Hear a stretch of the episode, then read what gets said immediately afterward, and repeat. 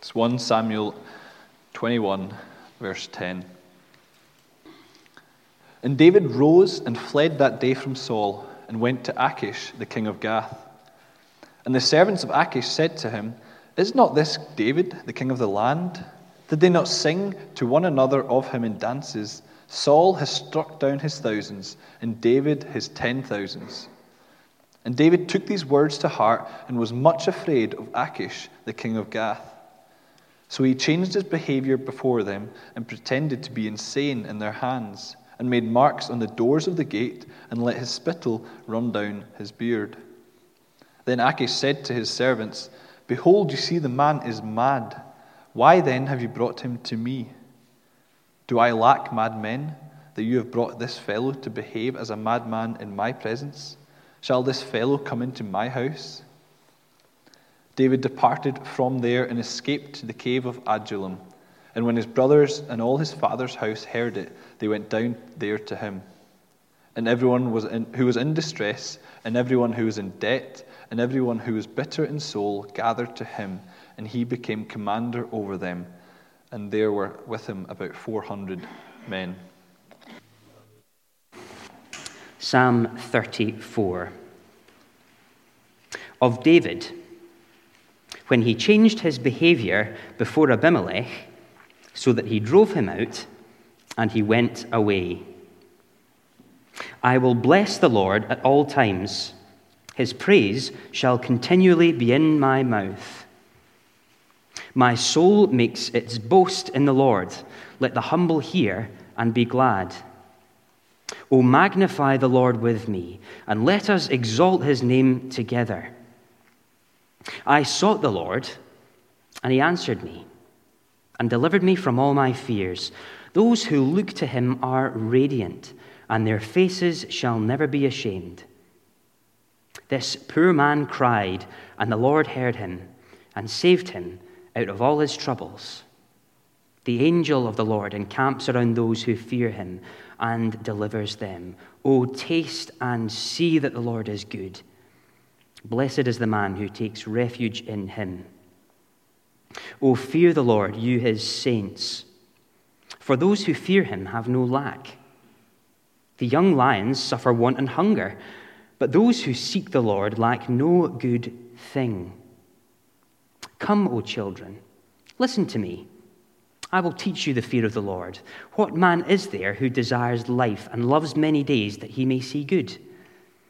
Keep your tongue from evil and your lips from speaking deceit. Turn away from evil and do good. Seek peace and pursue it. The eyes of the Lord are towards the righteous, and his ears towards their cry.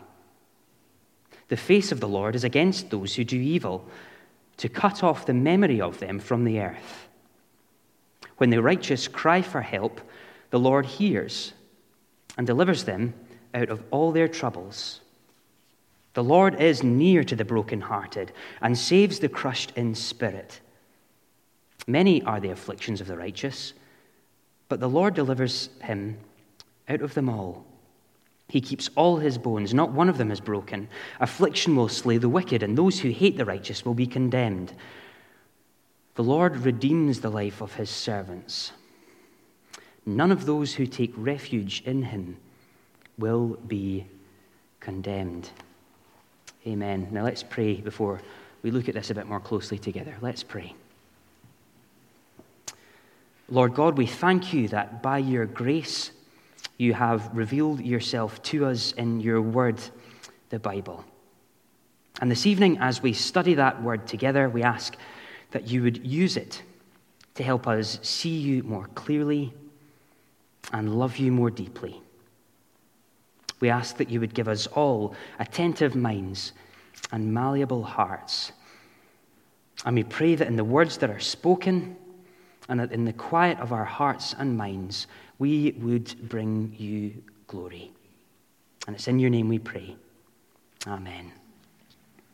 Now, in one of the rare sunny moments that we've enjoyed over the past few weeks, you might have found yourself standing in the three mile long queue outside Luca's Ice Cream just down the road at Holy Corner, along with 90% of the population of the greater Edinburgh area. The other 10% have usually given up and gone and got a Calippo instead.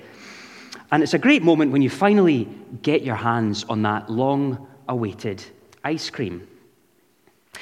But no matter how hot you've been, how uncomfortable you've been, no matter how good that ice cream is, it is nigh on impossible to ever fully communicate exactly what it's like to someone else, isn't it? We can get kind of close. We can try explaining what it tastes like by reference to other things. You can try describing how it makes you feel. But the only way that someone will ever really know what you're talking about is if you hand them the spoon. You've got to try this for yourself. And that's only if you're feeling generous. If it's really good, then you won't hand them the spoon. See, personal recommendations are good, they paint part of the picture. But we know ourselves from our own experience, whether it's with food or a film, a holiday destination, a book, a view, a joke, a song, if someone is really going to be able to see what you're banging on about, they need to try it themselves, don't they? And that's the big idea in the psalm that we're going to be studying together this evening, Psalm 34. See, it's clear from the opening verses of the psalm that David, the author of the psalm, is pretty excited. He's excited about his God. So, verse 1, read it again with me. I will bless the Lord at all times, says David. His praise shall continually be in my mouth. My soul makes its boast in the Lord. He doesn't waggle on the tee, does he? He doesn't take a while to get his steam up. Just comes straight out the blocks, absolutely raring to go, wanting to praise God.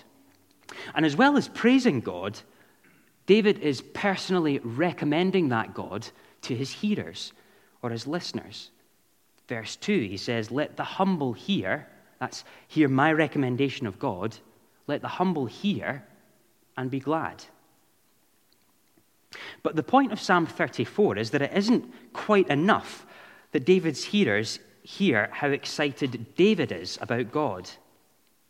See, after seven verses of praising, of explaining why his God is so good, of inviting his listeners to join him, we reach verse 8 where David hands us the spoon. Oh, taste and see that the Lord is good. Guys, you need to try this for yourself. You need to taste it. You need to personally experience and enjoy and savor the goodness of God. And it's a wonderful invitation, isn't it?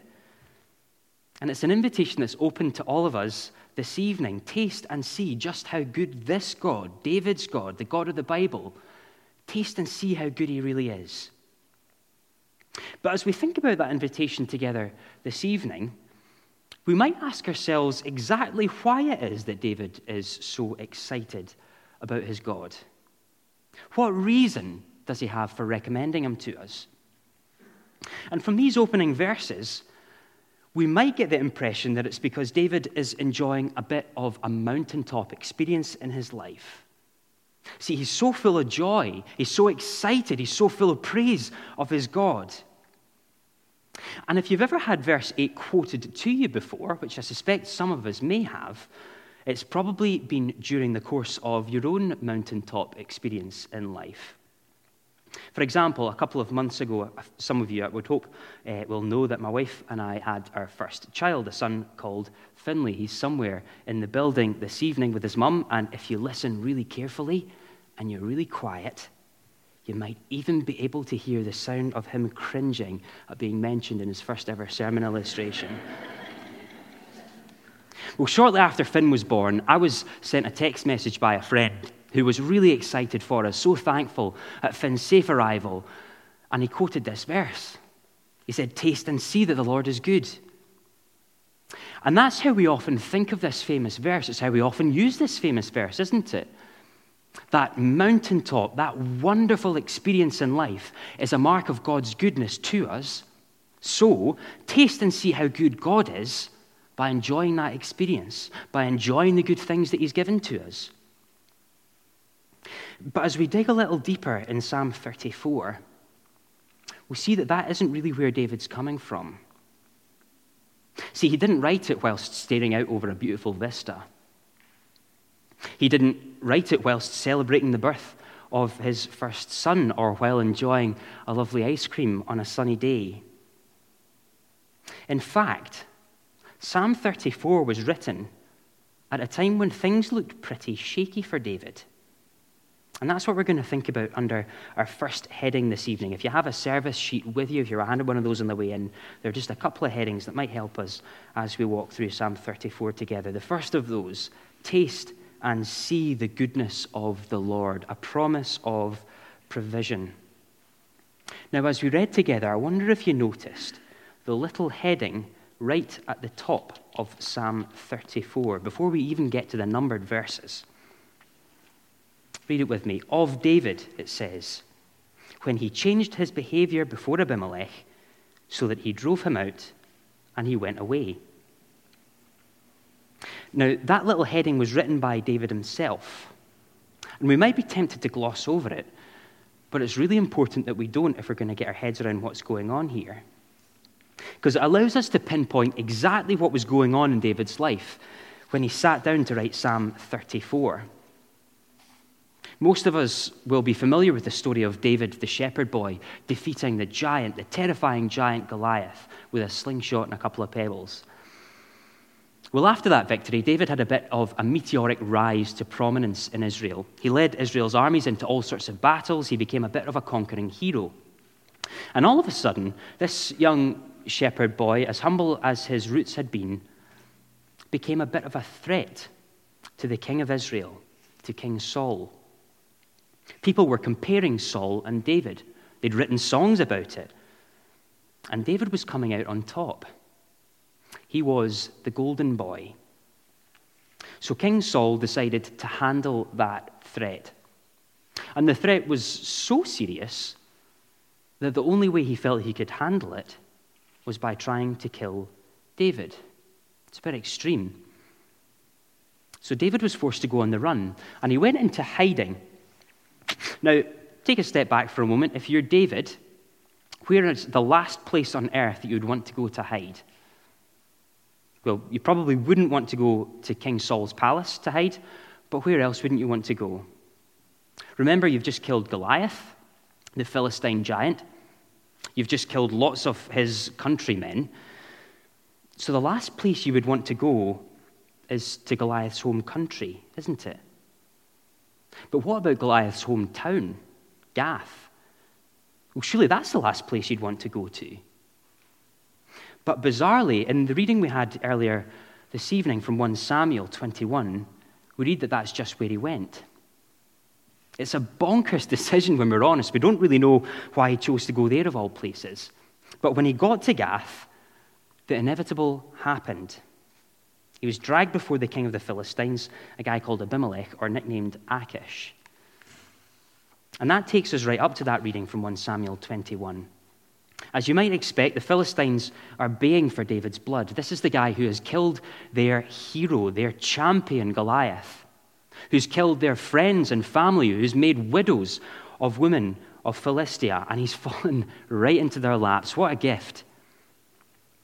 David finds himself in a tight spot until, in true Blackadder fashion, and in every bit as harebrained a fashion as Blackadder, he has a cunning plan. And we read about that in 1 Samuel 21, verse 13, where he says, David pretended to be insane in their presence, and while he was in their hands, he acted like a madman, making marks on the doors of the gate and letting saliva run down his beard. In a last ditch attempt to escape, David pretends that he's not worth keeping as a prisoner. He's lost his mind altogether. And surprisingly and bizarrely, it worked. Achish decided to let David go. He was free. Now, if you're anything like me, you probably haven't spent all that much time thinking about that story recently, but it is a pretty bizarre tale, isn't it? And it's so bizarre that it's almost funny. I mentioned Blackadder a few minutes ago, but it's a bit more like a James Bond parody or the sort of thing Inspector Clouseau might find himself getting up to, running from one disaster into another disaster. But when we take a step back we start to see how this story might apply to us.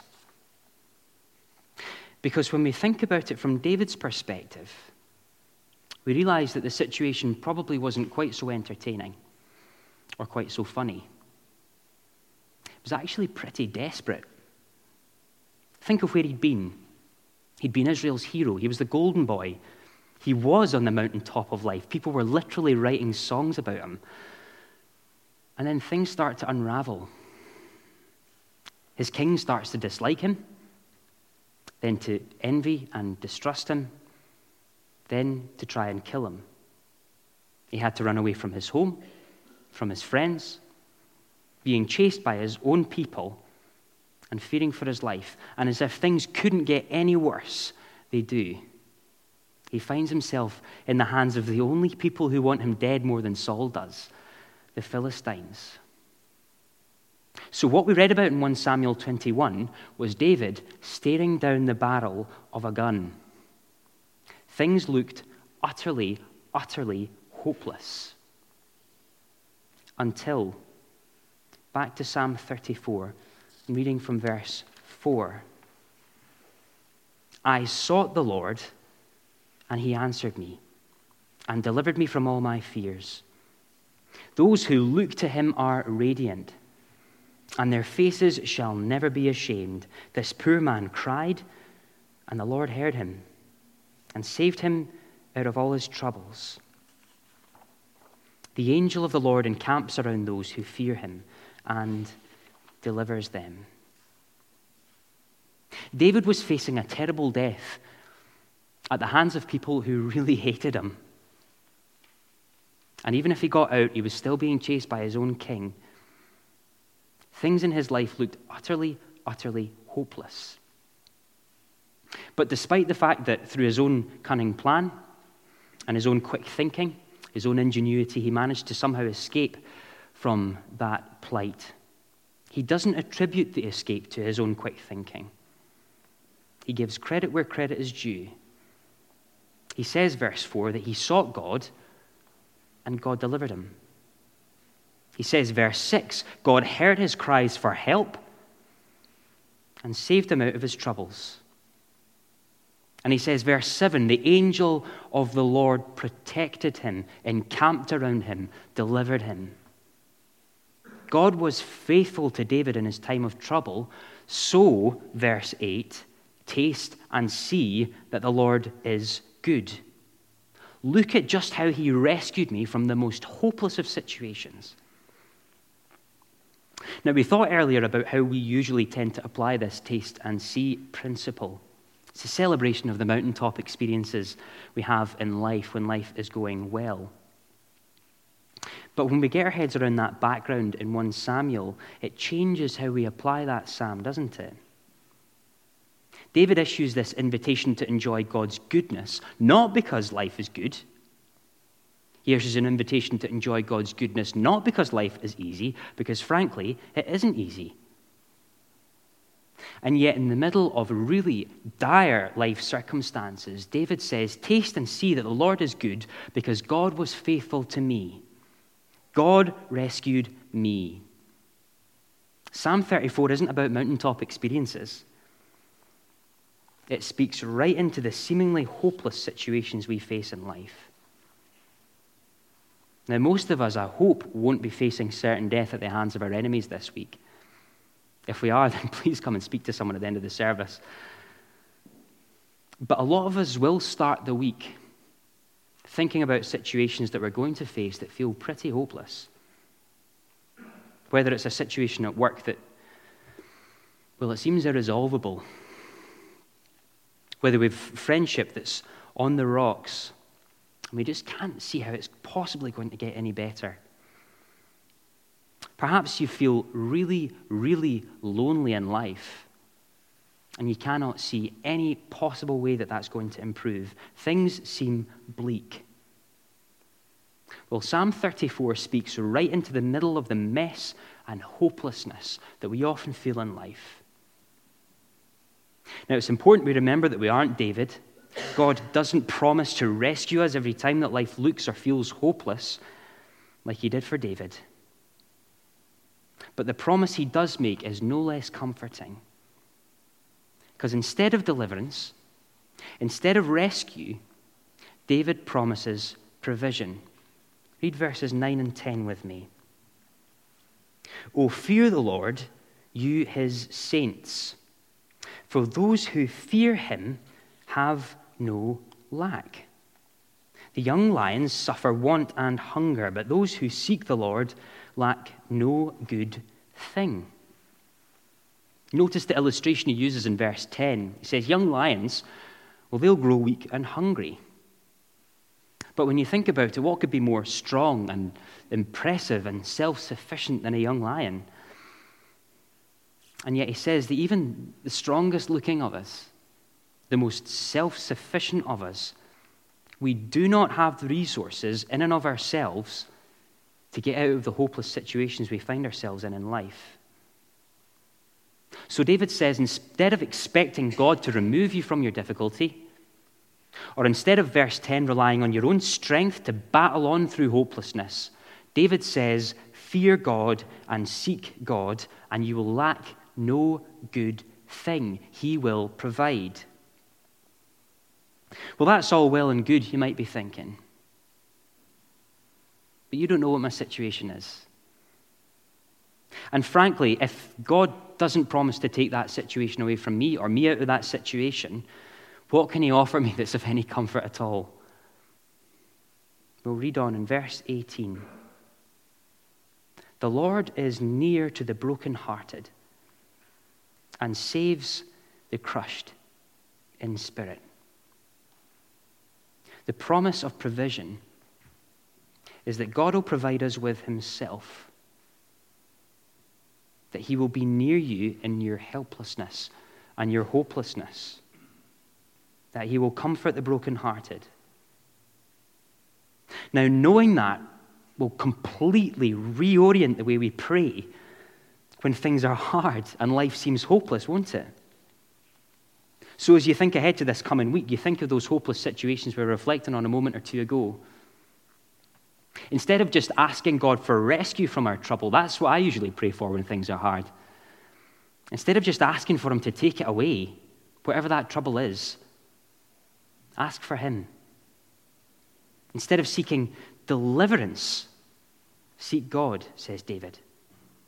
Ask that He would be near you. Ask that He would comfort you. He would strengthen you. Do that, says David. And regardless of how hopeless things might look in life, when you're staring down the barrel of a gun, you will be able to taste and see just how good God is. Psalm 34 isn't a promise of rescue, it's a promise of provision. And if you're really struggling this evening, I hope you do find that of some comfort. But we can't just end there. Because despite what I've just said about David not promising deliverance, we read on to the second half of the psalm, and David seems to unpick everything I've just said, doesn't he? Verse 17 When the righteous cry out for help, the Lord hears and delivers them out of all their troubles. That sounds like a promise of rescue to me. Well, it is, but not quite the kind of rescue we might expect. See, in the first half of the psalm, David is looking back to 1 Samuel 21. But in the second half of the psalm, David takes that experience and he casts it forward. His gaze shifts to the forward horizon. And instead of promising that God will rescue us whenever we face difficulty in life, David tells us about an even greater difficulty. And he promises an even greater rescue. And we'll see that under our final heading this evening, verses 11 to 22. Listen and learn the fear of the Lord. Verse 11 Come, O children, says David, listen to me. I will teach you the fear of the Lord. So in verse 11, David metaphorically puts his arm round our shoulder. He says, Come here, I want to tell you a lesson. What is the lesson? He says he wants to show us or to teach us the fear of the Lord. Now, we might think that the idea of the fear of the Lord sits pretty uncomfortably alongside this principle of tasting and seeing that the Lord is good. They're two opposing things, aren't they? Fear is a negative emotion, isn't it? Well, not in this context.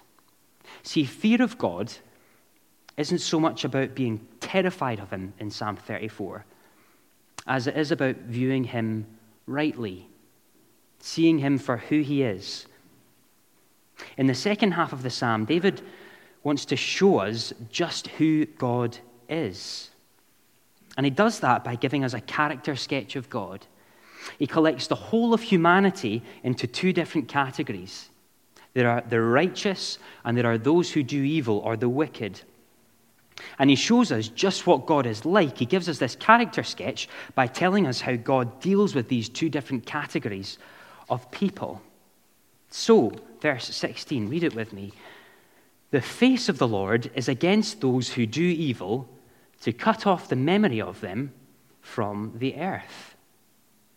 Verse 21 Affliction will slay the wicked, and those who hate the righteous will be condemned. That's how God will deal with those who do evil, with this category of people, the wicked. So, just who are the wicked? Who are those who do evil? Well, our minds might drift to the Adolf Hitlers of this world.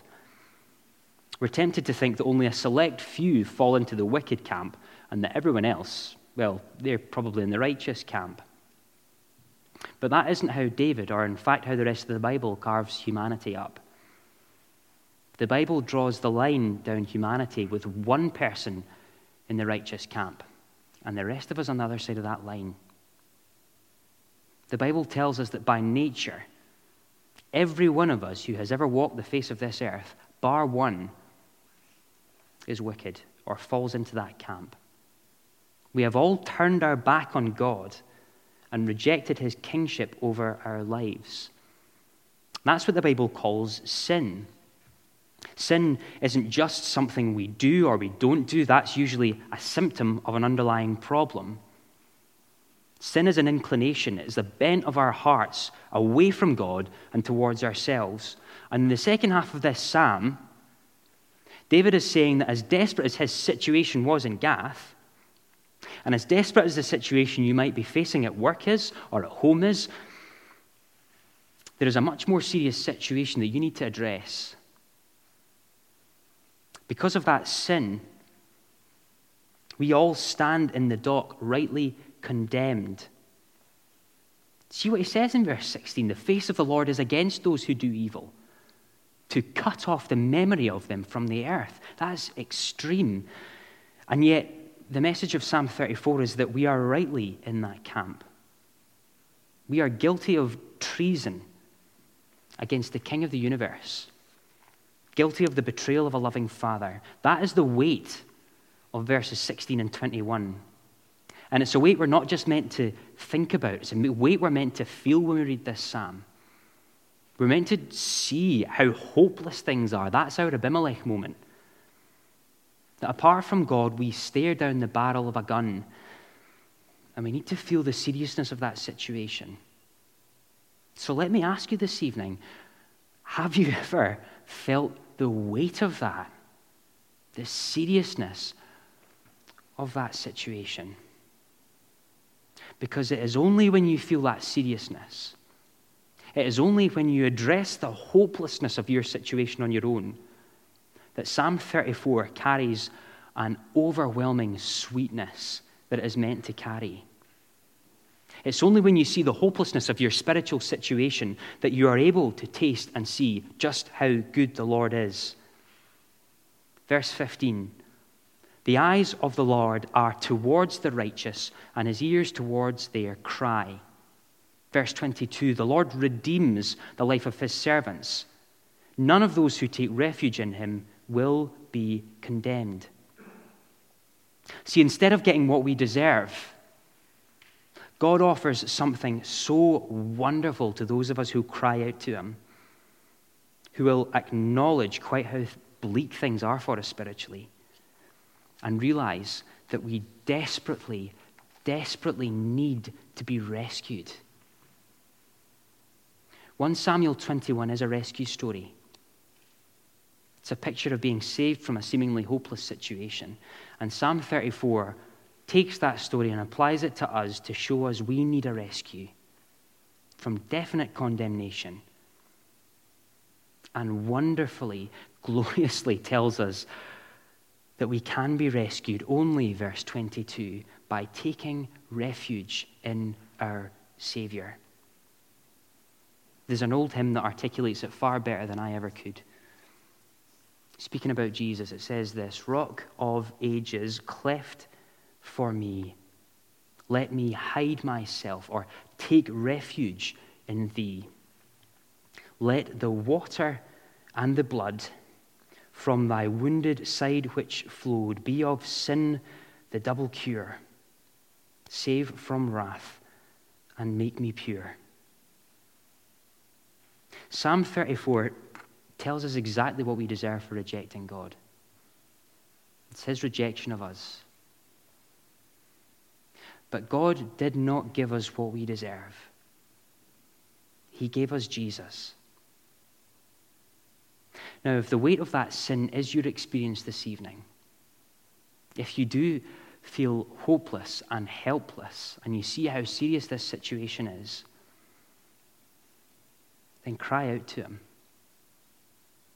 Cast that sin at the foot of His cross and take refuge. Hide yourself in Him.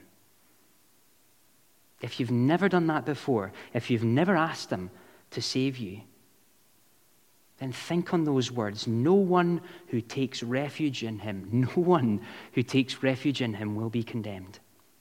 That is wonderful news. And if you have done this before, if you're a Christian this evening, then perhaps it's been a while since you reflected on quite how big a deal that is. It's easy as Christians to become a bit long in the tooth, isn't it? Life crowds in, and we're just too busy plodding on. We've got rotas to stick to, we've got work to keep our heads above water in. Well, this evening, Psalm 34 really casts the light on how bleak things were for us before we knew Jesus. Look at just where it was that you were headed.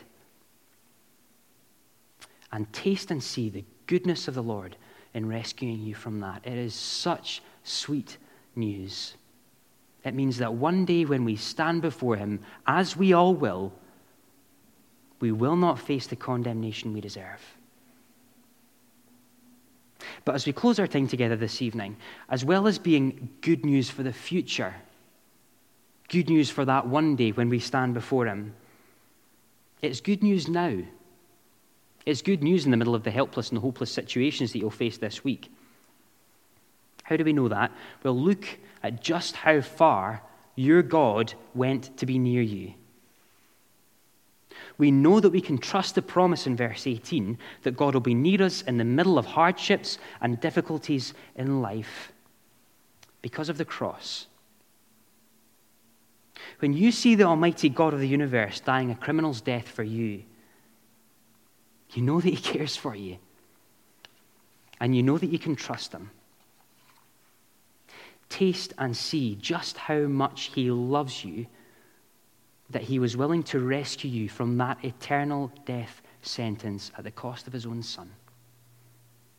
Verse 22 None of those who take refuge in Him will be condemned. That is the good news of Jesus, and what wonderful, wonderful news it is. Taste and see. Let's pray.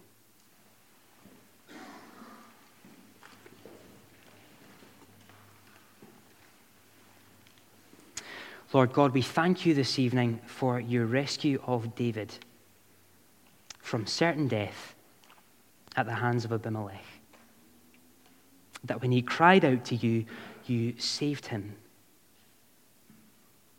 And as we cast that towards our own lives, we thank you for the promise that you won't necessarily remove us from our troubles in life, but that you will be with us through them